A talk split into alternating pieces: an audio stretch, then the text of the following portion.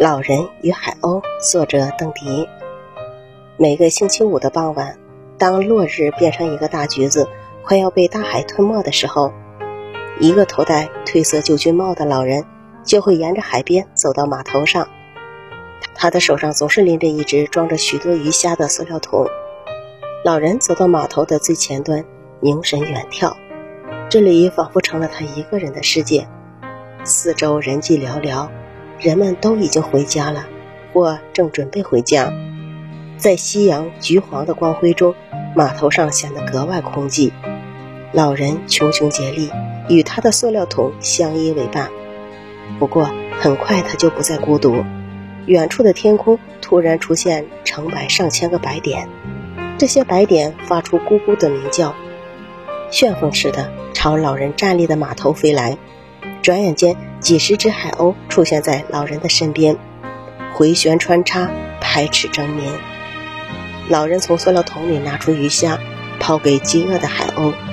此刻，如果你碰巧在他的身边，你会听到他不断的喃喃自语：“谢谢，谢谢。”不一会儿功夫，塑料桶就空了，但是老人还没有走，他是像在等待着什么。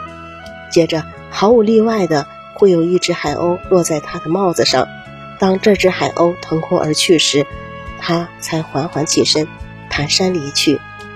这时，总有几只海鸥尾随着他，直到他离开码头。或许在你眼里，这是一个不可理喻的怪人。不过，在你下这样结论之前，还是先更多了解一下这个老人吧。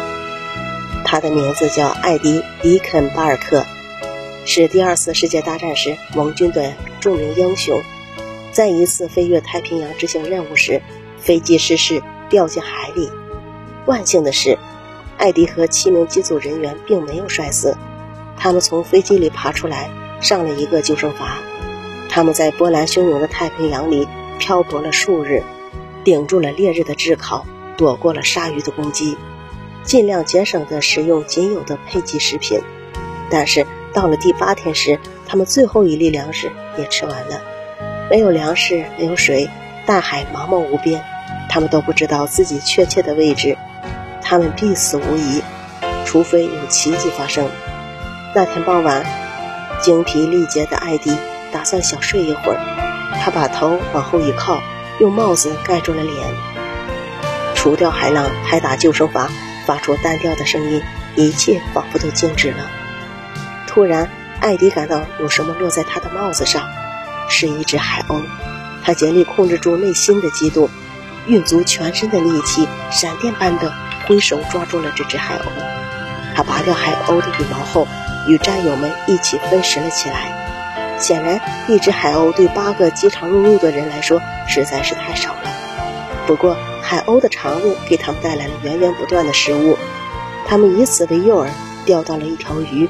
接着，鱼肠又被重新当作诱饵，他们用这种方法活了下来。当被发现时，他们已经在海上度过了二十四天。现在，每个星期五的傍晚，你在余晖横照的码头看到一个老人用自带的鱼虾喂食海鸥，并不断向他们道谢时，还会再说他是一个不可理喻的怪人吗？